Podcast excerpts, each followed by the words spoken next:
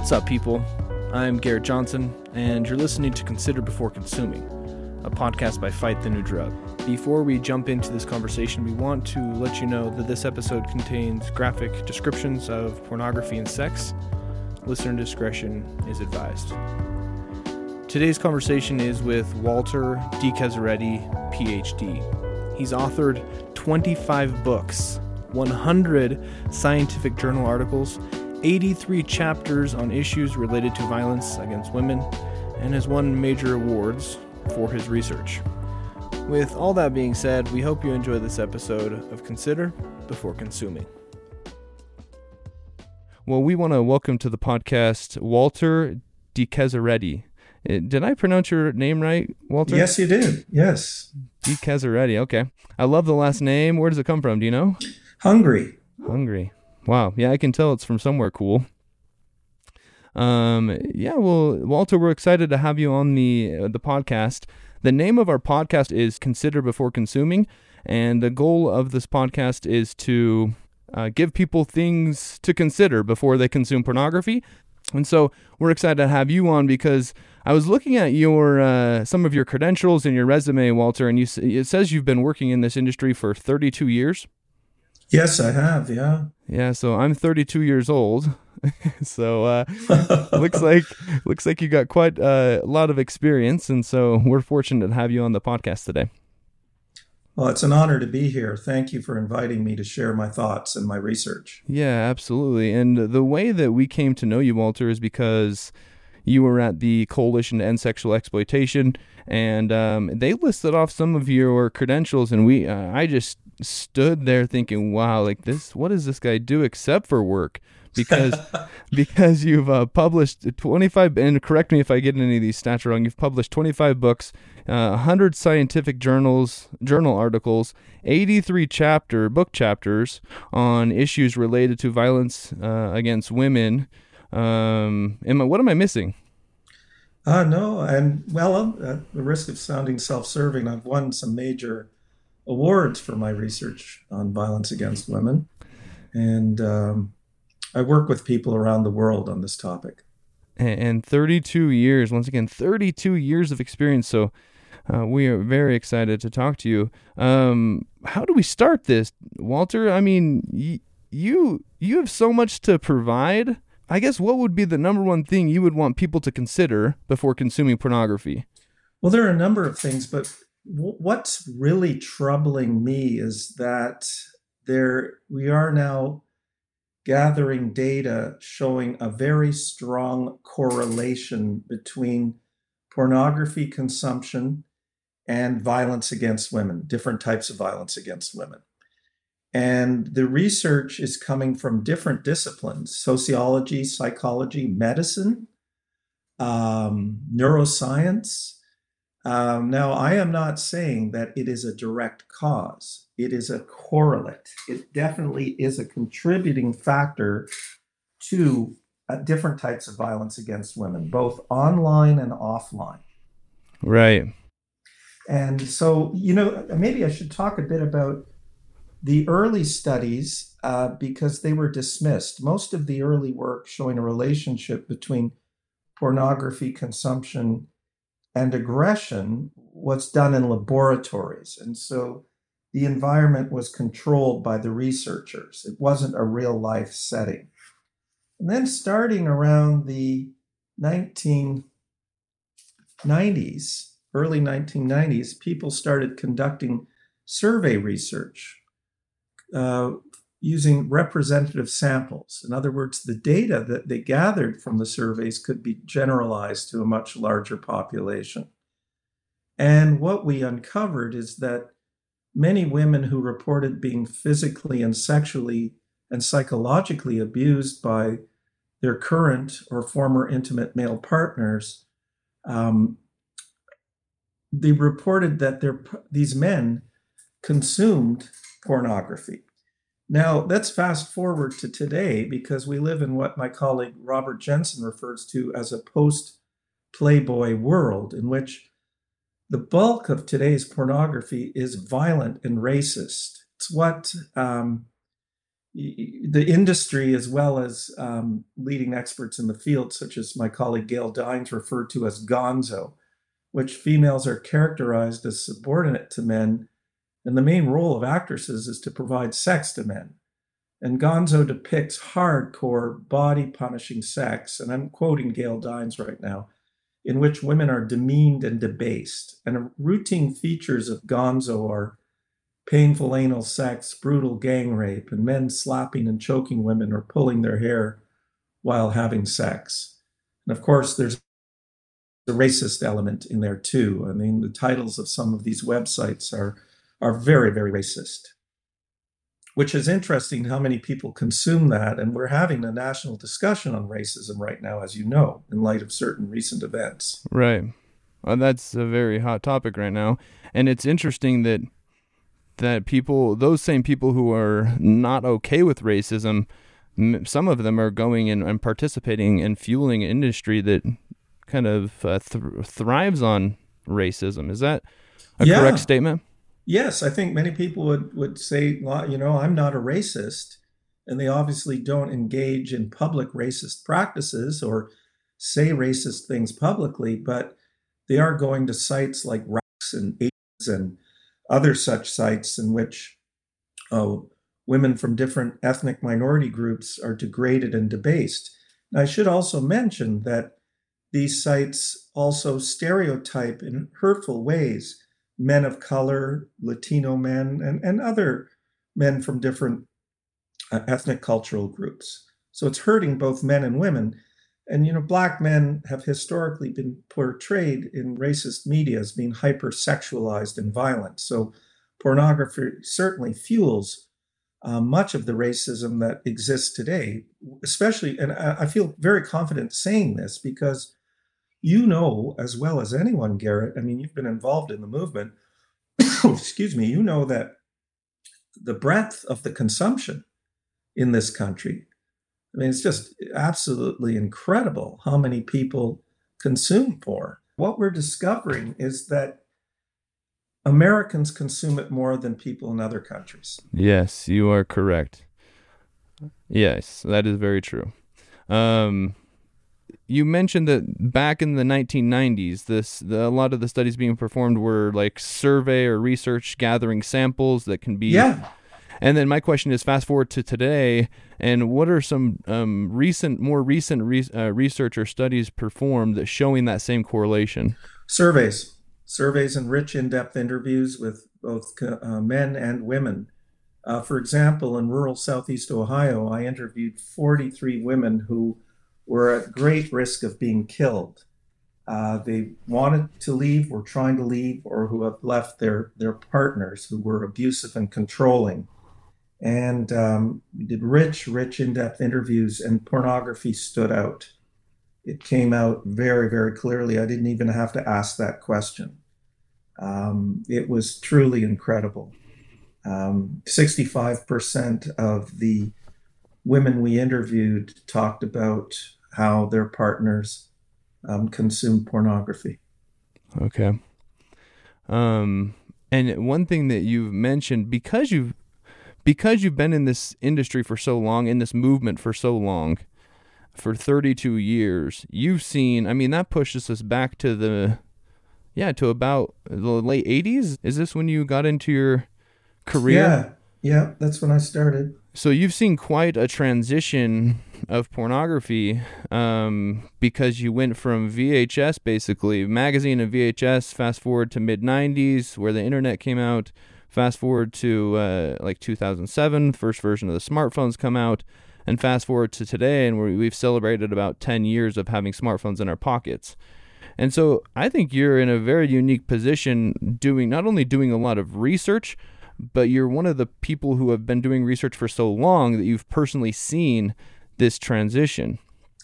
Yes, I have, and it's getting worse. And I'm not saying this for moralistic reasons, but pornography has become more violent and more available, very easily available. In fact, uh, we, we know about Pornhub and other such sites in which it can be consumed freely. But w- what what is going on is that people are consuming also at a much younger age because it's easily accessible.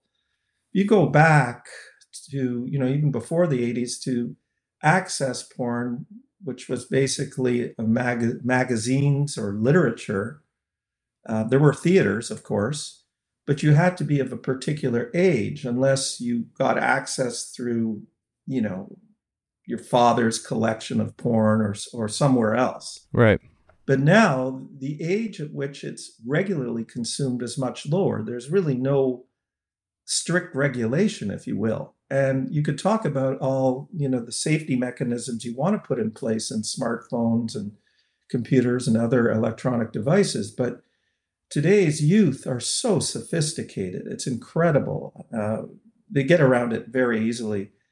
And they're starting at a very young age, nine. We, the average age was about 11 or 12, but it's getting younger now.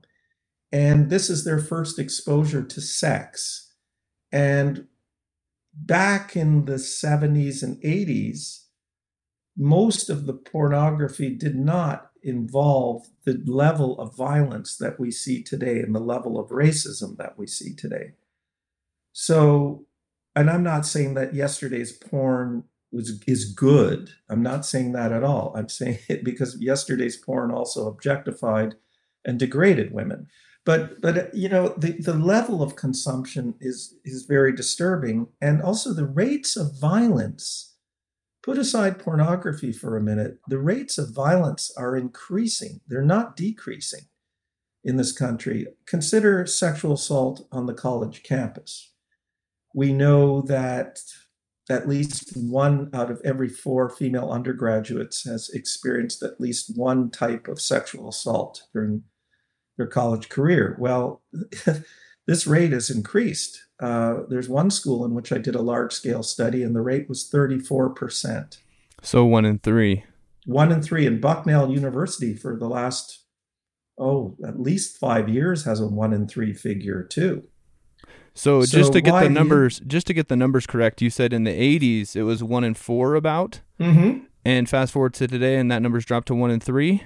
Yeah, or I guess places, increased to one in three. Okay. Yeah, many places it's increased. Um, I was and... I was just looking at the um, the stats. You mentioned Pornhub, but I was looking at their stats from 2018, and it says that they uh, there's 4,791,799 new videos uploaded last year. Yeah, and if you take a look at what are the most popular, they're also very violent.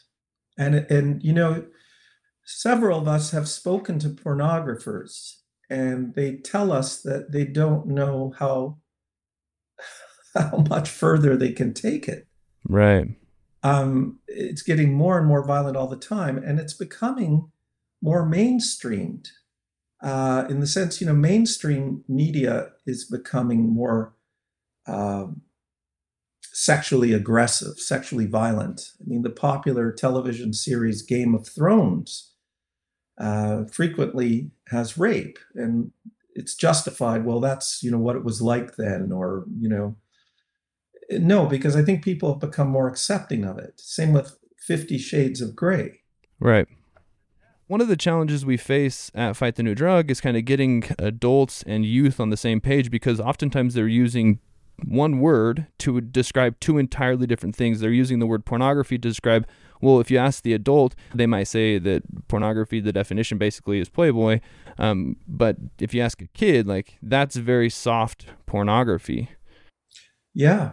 Well, you, you may recall that Playboy was going to go out of business. It was going to shut down altogether, and it's changed its mind now. Can you remind us why it was going to shut down?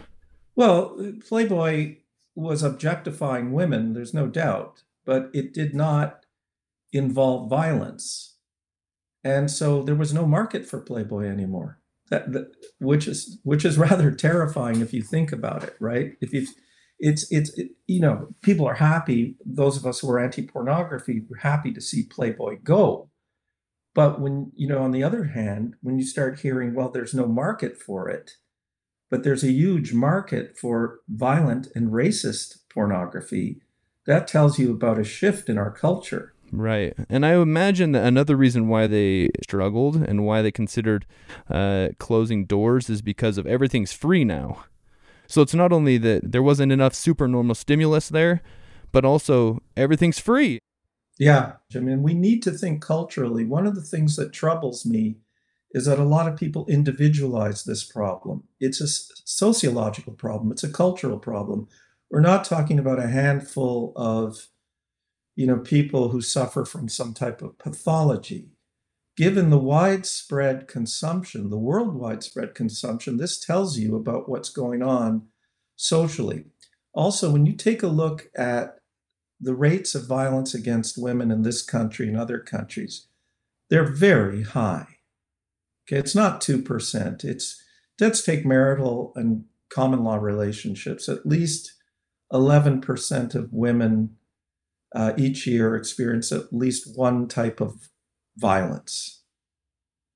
That's that's a lot. And then when you think about campus sexual assault, at least one in four, that's a lot. I mean, th- that's a definite sociological problem. There, nobody can deny that.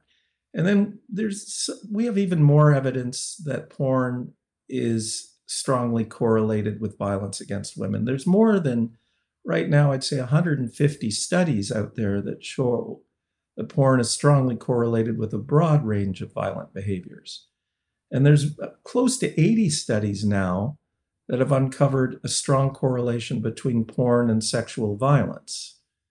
So the research is coming out very quickly right now. And there's significant themes that are related to men's cons- porn consumption and their abuse of women. Starting at with a young age, men learn about sex through pornography. That's their first introduction to sex. That's their first introduction. And you know, if you think about that, that's that's ab- absolutely terrifying. If some young man or young woman goes on their smartphone, goes to a site and sees a woman being gang raped by eight men and you know the, the, how it's depicted as is as if she's enjoying it um, that's something disturbing. And then there's imitation and comparison. On our southeast ohio study women talked about how their partners tried to get them to do things that they had seen in porn. Things that made them feel very uncomfortable, things that were violent, things that were degrading. Another theme is introducing other sexual partners. Uh, you know that uh, we often see these videos with threesomes and foursomes and so on. And this, there's something going on too in the literature. We're seeing very high, and in the research community too. When I refer to the literature, I'm talking about the scientific literature um, we see very high rates of violence against bisexual women. This is an emerging trend. There's a growing body of research.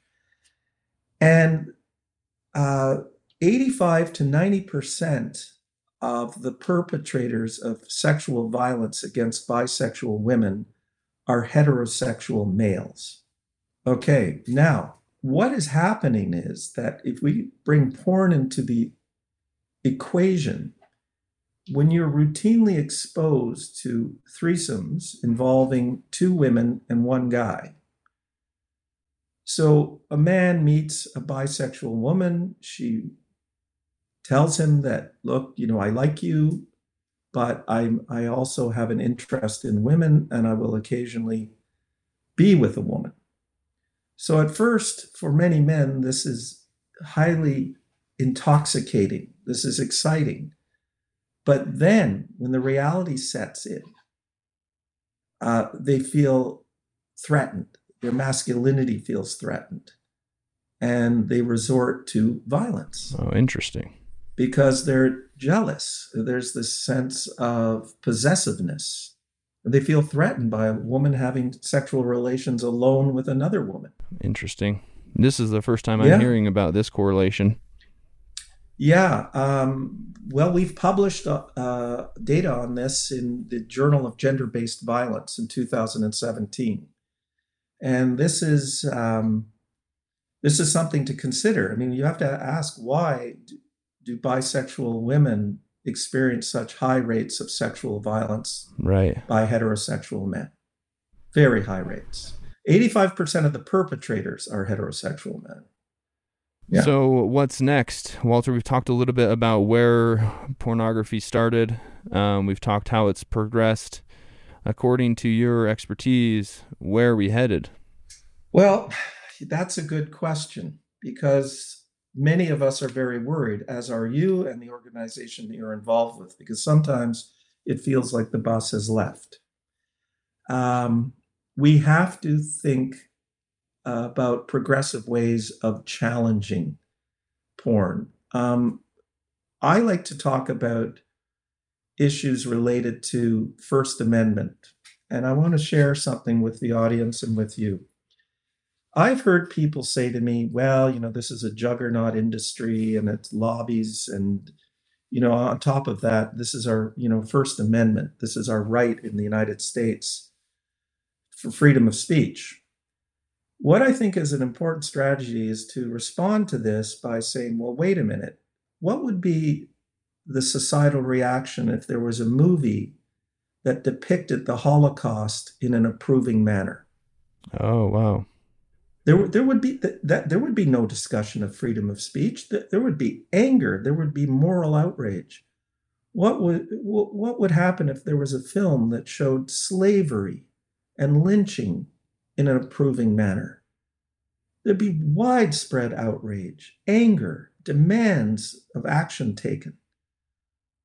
There's, there's and with animals, whenever there's a movie that features animals, you have people from animal protection agencies on the set to ensure that the animals aren't harmed. And then at the end of the movie and the captions, or the credits, I should say, it, it, will make explicit that no animal was harmed during the filming of this movie. Right. So, why is there so much approval for the brutality of women? Slapping, raping. I mean, I don't want to get into all the grisly details, but when we say that this is problematic and hurtful, people scream censorship. It's an interesting argument, isn't it? One thing that I was thinking about as you were explaining this um, argument um, on the First Amendment is that if someone were to put out a movie depicting the Holocaust as acceptable, I think that the free market would decide that that was unacceptable. And I think the people who produced that would want to go hide in a dark room because they wouldn't want all of the negative attention. So how do we get the information out there, Walter? Like I guess the goal is getting and getting the information out there because we need the free market to see the correlation between pornography and sexual violence. Right? So that the free market decides like basically we're just lowering the demand. Yeah. Well, one of the problems, I'm a Canadian um, that's not a problem. But one of the problems I find in this country is that there's a conspicuous absence of sex education. And I hear people say to me, I don't want my children getting a sex education. And my response is, they are. It's called pornography. Right. Oh, that's very true. Wow. And if you look at other countries, Australia, um, the province of Ontario, which is not far from where I live in Morgantown, they educate students, young students, about a healthy sexuality. They're not saying go out and have sex, but they they talk about you know a healthy relationship, right?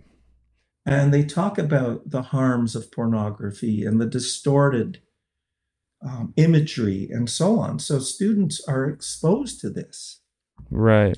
And the education it's very important to start at a young age. Right and what's interesting too is we're talking about ways that society as a whole can kind of educate on sexuality but also i think many caregivers aren't doing. They're not talking about healthy sexuality. I don't know we're in a predicament here. Yeah we are in a predicament and when you talked about hiding say of the producer of a, a pro holocaust film. Right. Let's go back to 2003 are you familiar with Rob Black? No, um, I don't think so. And his partner Lizzie Borden, or actually Robert Zicari and Janet Romano, they had a company called Extreme Associates. And they were indicted by a federal grand jury in Pittsburgh, which is an hour away from me, on 10 counts of the production and distribution by mail and the internet of obscene pornographic materials. Zicari and Romano faced a maximum total sentence of 50 years in prison, a fine of 2,500,000 or both. And uh, anyway, they did not um, they did not end up with such a sentence. Um, they, they, they, had a much lighter sentence, uh, but they were blacklisted uh, by the industry, the pornography industry. They were sentenced to one year and one day in prison. Okay. Uh, but what happened was Rob Black was interviewed a few years later, and Extreme Associates didn't actually they they showed violence, but the women were not being beaten or whipped or whatever.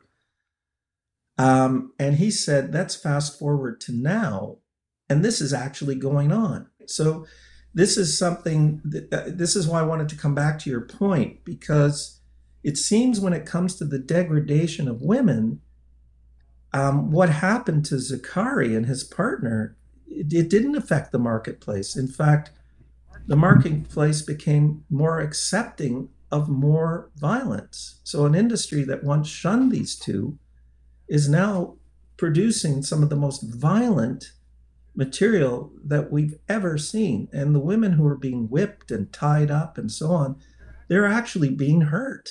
It's not simulated at all. So, it seems my point is I think the tolerance in a patriarchal society, and we live in one, there's such a tolerance for the abuse of women in many ways. We've never had a, a female president. How many female CEOs of corporations do we see? Uh, the list goes on and on and on. So I think we not only have to talk about pornography, which we do, but we also have to talk about how do we value and respect women? How do we come to a situation, a, a major cultural shift in which women are treated with total equality. Because patri- uh, pornography, to me, is a powerful indicator of how we think about women. It's symbolic of how we think about women. Don't forget, the oldest form of oppression around the world is patriarchy. Because there are men of different ethnic cultural groups who oppress women right? It, it, it has no ethnic boundaries. And so, you know, I mean, think about our history. When were women given the right to vote in this country? Just recently, relatively speaking. Right. Yes, from a historian standpoint, you know, historians think 100 years is a short period of time. So th- these are things we need to think about. We need to, to ask about the type of society we want to live in. And so to curb patriarchy, you to I mean to curb pornography, you also have to curb other forms of inequality. Right. What would you say to a proponent of pornography that says that it's empowering to women? In what way? I mean, I get this all the time, you know, and there are people who claim to be feminist pornographers. I don't see anything such as feminist porn, and I don't see I'm not anti sex. This is one of the things that people who are anti porn get labeled. They get labeled as moralistic or anti sex.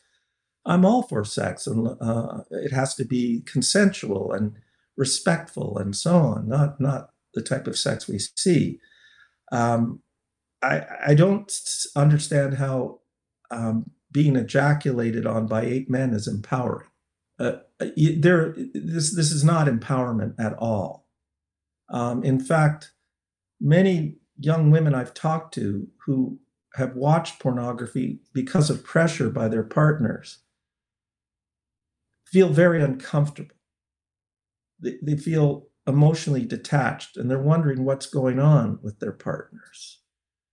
Um, I think this liberatory thesis that, that's bounced around, it comes from pornography producers um, there are some academics I know, I must say, who are pro porn and would fundamentally disagree with me.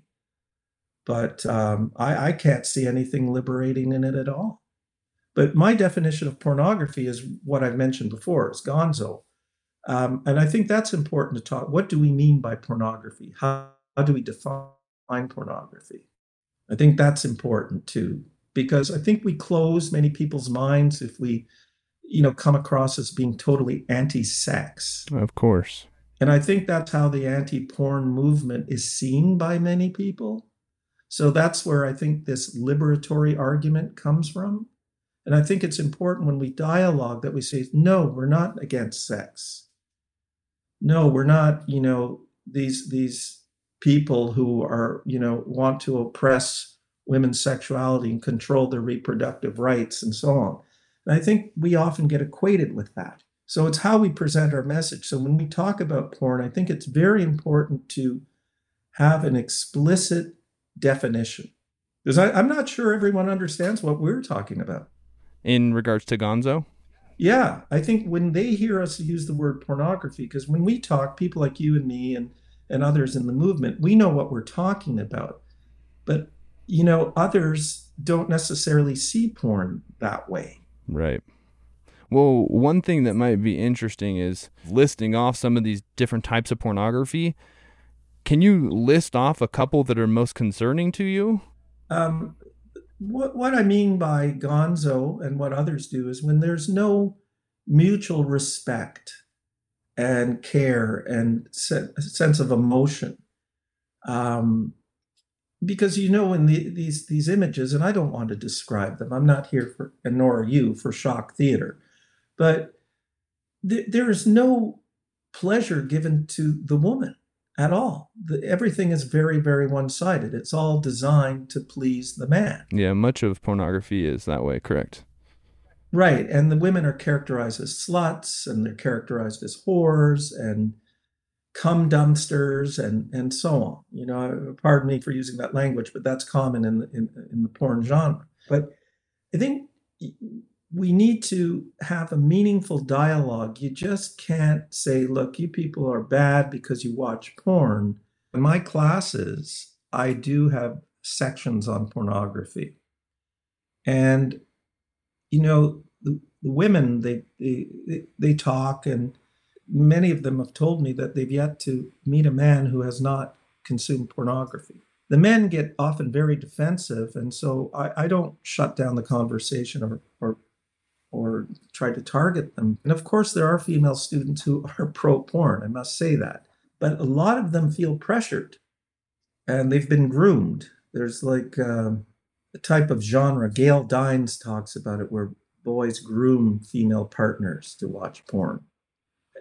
And then, you know, of course, with young people, there's such peer pressure. I mean, I've talked to people, I work with young people all the time and some men have told me, look, I don't like watching this. I feel uncomfortable, but you know, I don't want to be shunned by my peers if I don't. Because a lot of men watch it in groups, as you know. Right. Um, frat houses and, and other places at parties. And there are many women who don't want to be marginalized in the interpersonal marketplace. You know, they're worried about being viewed as prudes and so on. So you know, we also have to target social norms. Right. That's why our, our uh, this has to be a multi-pronged approach. There's no single solution, but we also have to have our eyes on our society as well as what's going on in our broader society that contributes to pornography consumption. I think we're going to fail if we just target individual factors. We have to question why we have a society that, you know, enables a, such a lucrative industry to exist Right. One of those inconsistencies that I've always thought of is the conviction of Bill Cosby. Bill Cosby was convicted of drug facilitated sexual assault, and now he's condemned by much of society, and, and mm-hmm. with good reason. But then the inconsistency happens because many of those same people who condemn Bill Cosby for drug facilitated sexual assault engage in the behavior of consuming mainstream pornography. And mainstream pornography oftentimes thrives on drug facilitated sexual assault. Oh, it does. Yeah, for sure. But I think, you know, we have to have some meaningful dialogue among groups that may not necessarily agree with everything.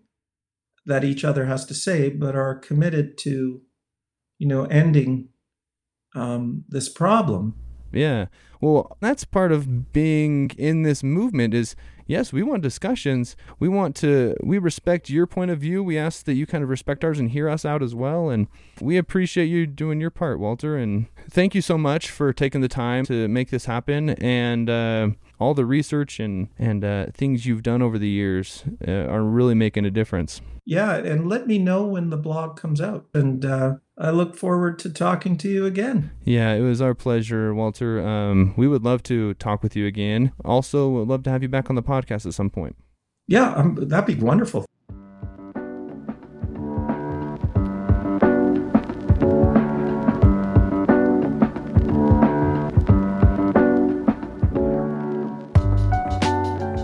Thanks for joining us on this episode of Consider Before Consuming. Consider Before Consuming is brought to you by Fight the New Drug. Fight the New Drug is a non religious and non legislative organization that exists to provide individuals the opportunity to make an informed decision regarding pornography by raising awareness on its harmful effects using only science, facts, and personal accounts. We'll definitely have to have Walter on the podcast again.